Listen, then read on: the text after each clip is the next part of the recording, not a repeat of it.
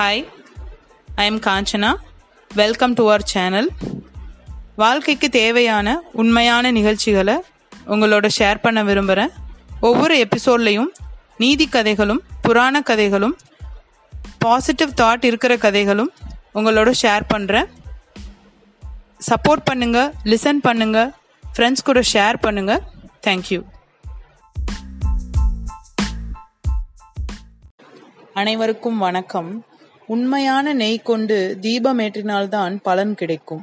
கோவில் வாசல்களில் உண்மையான நெய் தீபம் விற்கப்படுகின்றதா? ஆலயங்களுக்கு செல்லும் பலர் தவறாமல் நெய் தீபம் ஏற்றுவது வழக்கம். ஆனால் நாம் ஏற்றும் தீபம் உண்மையில் தூய்மையானதுதானா என்று யாரும் யோசி சோதித்து பார்ப்பதில்லை. நமக்கு பல இடங்களில் ரெடிமேடாக கிடைக்கும் நெய் தீபத்தை எப்படி செய்கிறார்கள்? அதனால் ஏற்படும் விளைவு என்ன என்று பார்ப்போம் வாருங்கள்.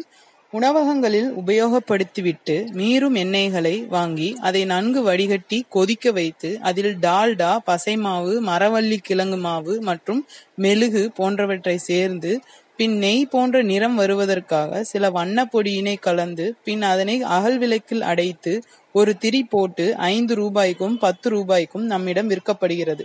இது போன்ற நெய் தீபத்தை ஏற்றுவதால் எந்த பயனும் இல்லை. அதோடு இது இயற்கைக்கும் மாசு விளைவிக்க கூடியது தூய்மையான பசு நெய் கொண்டு ஏற்றப்படும் தீபமானது சீராக எரியும். அதோடு அந்த தீபத்தில் நறுமணம் வரும். நெய் தீபத்தை ஏற்றுவதால் பிராணவாயு தூய்மை அடைந்து கோவிலில் உள்ளவர்களுக்கு சுத்தமான காற்று கிடைக்கும். இப்படி பல நன்மைகளுக்காக நம் முன்னோர்கள் நம்மை ஏற்றச் சொன்ன நெய் தீபத்தில் இன்று எத்தனை கலப்படங்கள். இது போன்ற கலப்பட வேலைகளை அனைத்து வியாபாரிகளும் செய்கிறார்கள் என்று கூறிவிட முடியாது. ஆனாலும் இது போன்ற செயல்களை சிலர் செய்து கொண்டுதான் இருக்கிறார்கள். கோவில்களில் தீபம் ஏற்ற நினைப்பவர்கள் வீட்டில் இருந்து அதற்கான நெய் திரி தீப்பட்டி என அனைத்தையும் கொண்டு சென்று தீபம் ஏற்றுவதுதான் இன்றைய சூழ்நிலையில் சிறந்ததாக கருதப்படுகிறது. முடியாத பட்சத்தில் விளக்கில் உள்ளது உண்மையான நெய்தானா என்று சோதித்து வாங்கலாம். நன்றி. அனைவருக்கும் வணக்கம். தியானம் தெரிந்தவர்களிடம் அதை கற்றுக்கொள்ள முடியாதா? குருவிடம்தான் கற்றுக்கொள்ள வேண்டும் என்ற அவசியம் என்ன? பீர்பால் கண்மூடி சில மந்திரங்களை உச்சரித்துக் கொண்டிருப்பதை ஒருமுறை அக்பர் கவனித்தார்.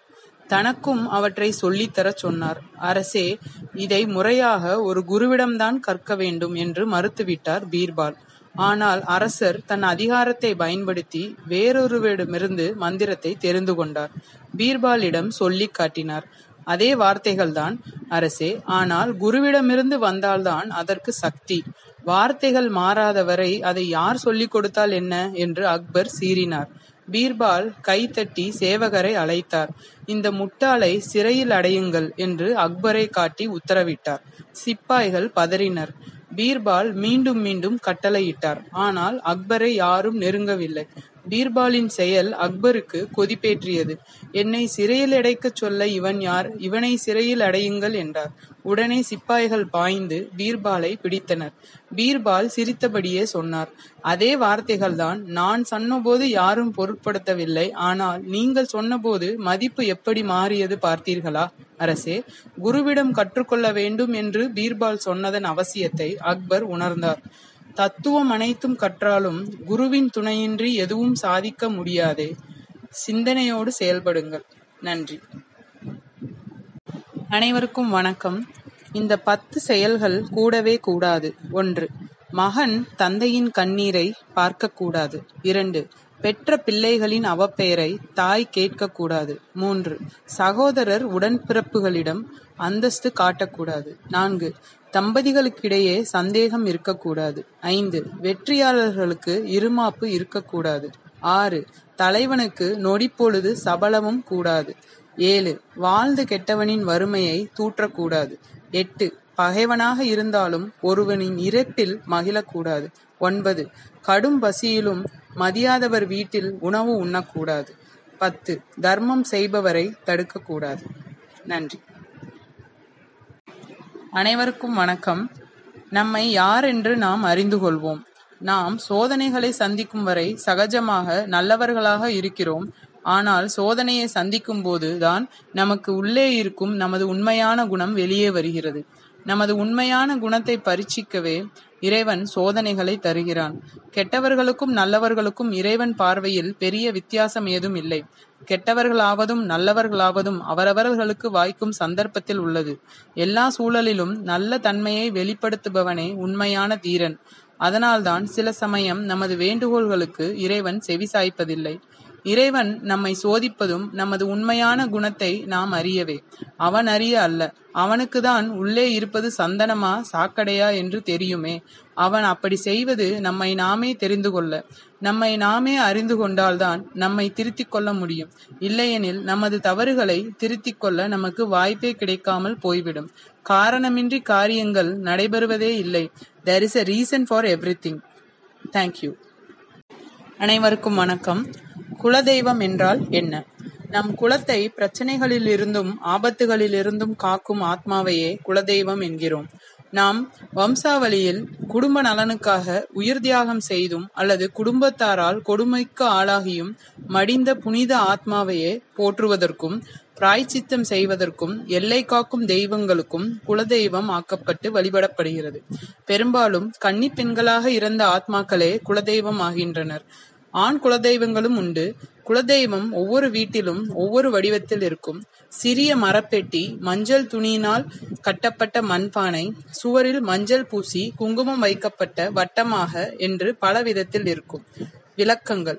குலதெய்வ கோயில் மரத்தடி வரப்பு கிணற்று மேடு களத்துமேடு போன்ற இடங்களில் இருக்கும். கோயில் கோபுரம் என்று எதுவும் இருக்காது. குலத்தவரின் வசதியை பொறுத்து குலதெய்வத்தின் அனுமதியுடன் பெரிய அளவிலான சிலைகள் மற்றும் மதில் சுவர்கள் கட்டப்பட்டாலும் கருவறை கோபுரம் கலசம் என்று எதுவும் வைக்க அனுமதிக்காது. குலதெய்வத்தை எப்படி வளவ- வழிபட வேண்டும் தெரியுமா? ஆண்டுக்கொரு முறை ஒவ்வொரு குலமும் ஒவ்வொரு நாளை குலதெய்வ வழிபாட்டுக்கென வைத்திருப்பர். சிலர் ஆடி மாதம் இருபத்தெட்டாம் நாள் சிலர் பங்குனி சித்திரை மாதங்களில் குறிப்பிட்ட ஒரு நாள் என்று வழிவழியா கடைபிடித்து வருவர். பெண் தெய்வம் என்றால் புது சேலை வளையல் மஞ்சள் குங்குமம் பூ போன்றவை வைத்தும் ஆண் தெய்வம் என்றால் வேட்டி துண்டு மாலை தலைப்பாகை போன்றவை வைத்தும் தூய்மையாக சமைத்த உணவுகளை படைத்து வழிபடுவர்.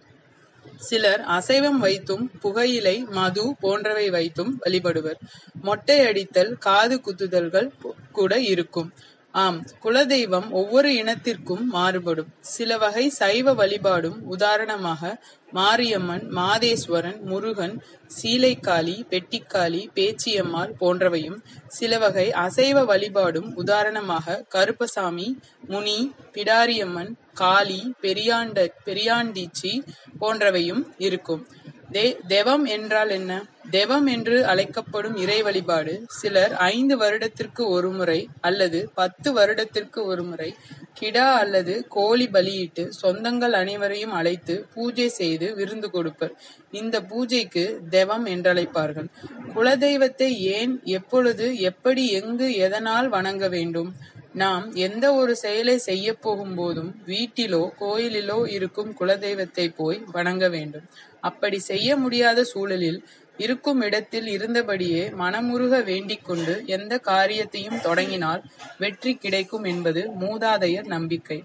தன் குலதெய்வம் தெரியாதவர்கள் என்ன செய்ய வேண்டும்? குலதெய்வம் எதுவென்று தெரியாதவர்கள் நெருங்கிய உறவினர்கள் மூலம் தெரிந்து கொள்ளலாம். அப்படியும் தெரியவில்லை என்றால் திருச்செந்தூர் முருகனை குலதெய்வமாக நினைத்து வழிபடுவது சிறப்பு. நன்றி. வணக்கம். இறை நாமத்தின் மகிமை. சிங்காரப்பட்டி அழகான ஊர். அந்த ஊரின் மையப் பகுதியில் அழகான ஒரு ஆலயம் இருந்தது. அந்த ஆலயத்தில் ஒவ்வொரு நாளும் ஒரு பெரியவர் சற்சங்கம் நிகழ்த்தி வருவது வழக்கம். ஒரு நாள் இறை நாமத்தின் மகிமையை பற்றி விளக்கிக் கொண்டிருந்தார்.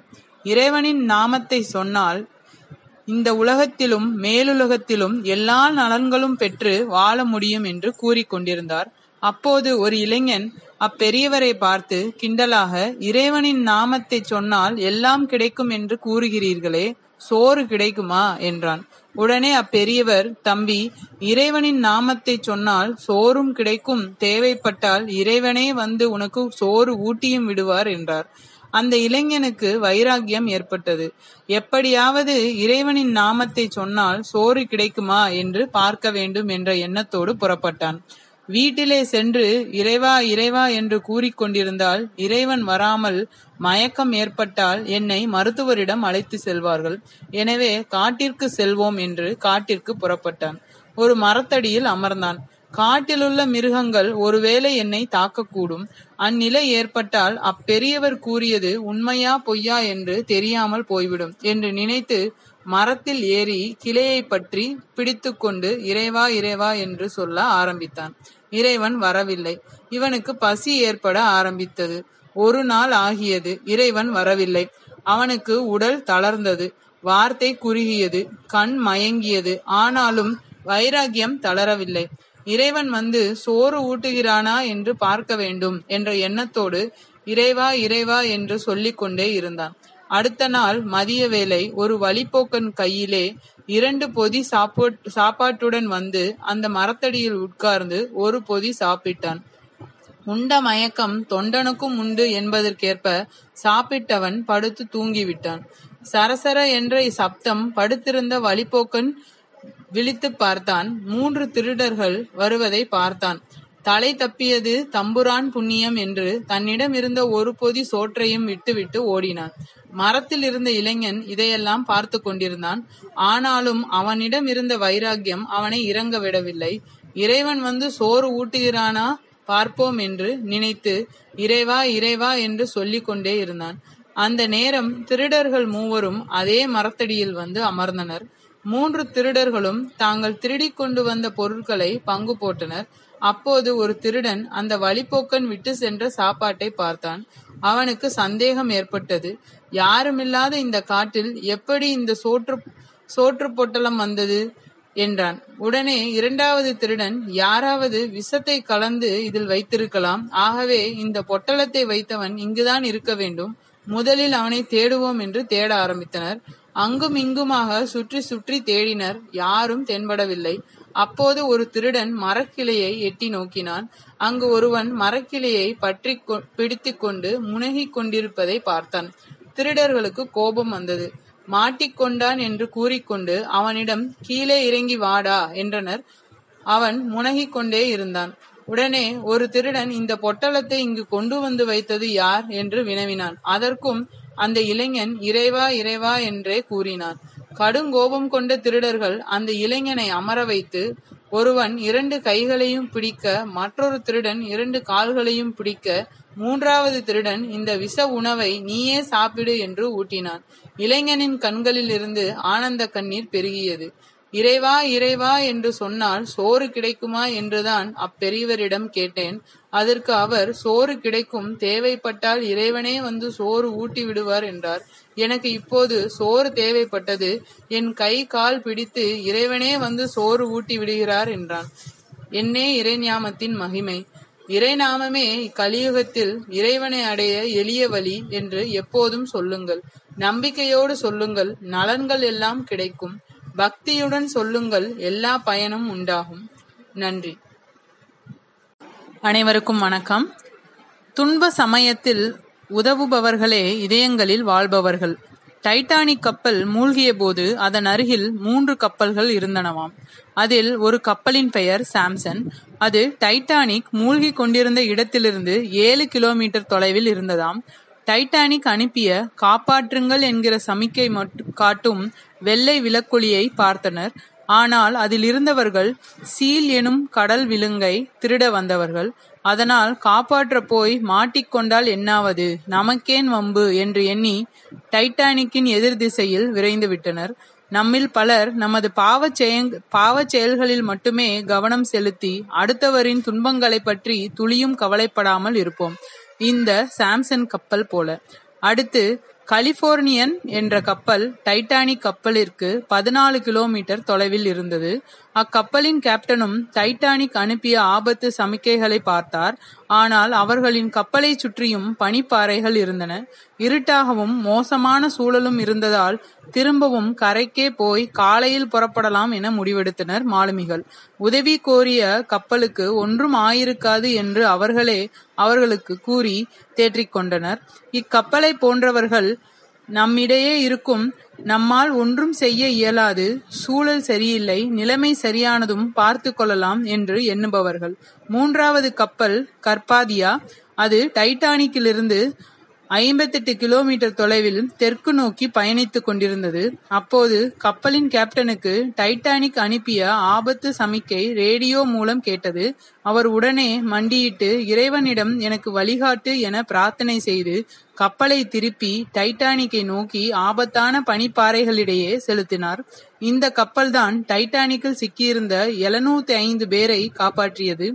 தடைகளும் எதிர்ப்புகளும் ஆபத்துகளும் பொறுப்பை தட்டிக் கழித்திட காரணங்களும் நிச்சயம் குறுக்கிடும். ஆனால் அவற்றை மீறி செல்பவர்கள் மட்டுமே உலகில் உள்ள மக்களின் இதயங்களில் நாயகர்களாக வாழ்வார்கள். நன்றி. வணக்கம். அன்பு குழந்தையே உயிரும் உடலும் கொடுத்த தாய் தந்தையரை நேசி. உன் வாழ்க்கை வசப்படும். இன்பமோ துன்பமோ சகித்துக்கொண்டு ரசித்து வாழ். என்றும் உன் மீது அக்கறையும் பாசமும் உள்ளவர்களின் கண்ணீருக்கு ஆளாகாதே. கோபத்தை தூண்டாதே. இரண்டுமே உன் வாழ்க்கை முன்னேற்றத்தின் தடைக்கற்கள். வாழ்க்கை என்னும் பூட்டிற்கு அன்பே திறவுகோல். அதை தொலைக்காமல் பார்த்துக்கொள். வாழ்க்கையை சொர்க்கமாக நரகமாகவோ அமைப்பது அவரவர்களின் மனமே ஆகும். உன்னிடம் உள்ள பலம் பலவீனத்தை அறிந்துகொள். பலவீனத்தை பலமாக மாற்று. விதையின் தன்மை விளைச்சலில் தெரியும். மனிதனின் மேன்மை அவன் செயல்பாட்டில் தெரியும்.